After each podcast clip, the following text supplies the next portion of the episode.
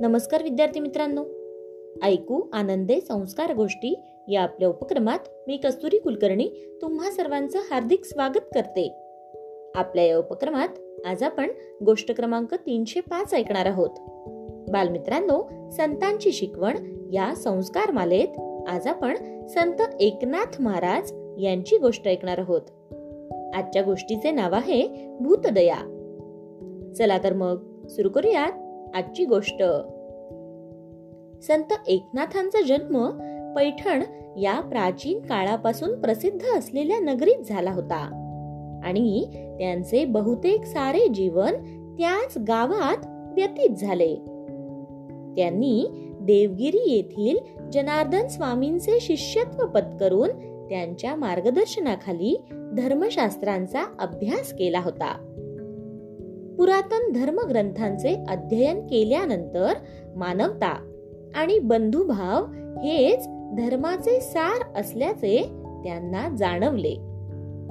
मित्रांनो आपल्या विविध रचनांमधून त्यांनी हे खुबीने मांडले तर आहेच पण जे जे देखिले भूत तयासी मानिजे भगवंत.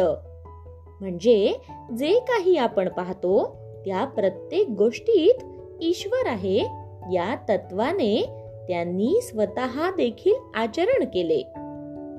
यासंबंधी एक आख्यायिका अशी आहे की एकदा संत एकनाथ काशीहून गंगेच्या पाण्याने भरलेली कावड घेऊन रामेश्वराच्या यात्रेला निघाले होते.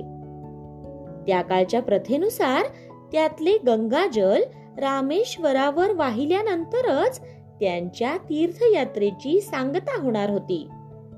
पण वाटेतच एका जागी त्यांना तहानेने आसुसलेले एक गाढव मरणोन्मुख अवस्थेत रस्त्याच्या एका कडेला पडलेले दिसले.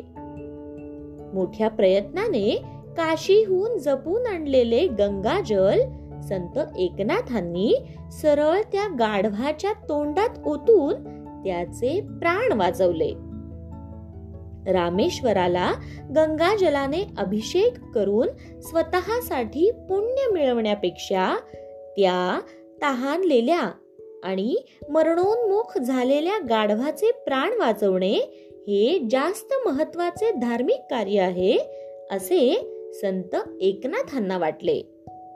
मित्रांनो अशा प्रकारे संत एकनाथांनी प्राणी मात्रांची सेवा करणे हे देखील आपले कर्तव्यच आहे याची शिकवण आपल्याला दिली.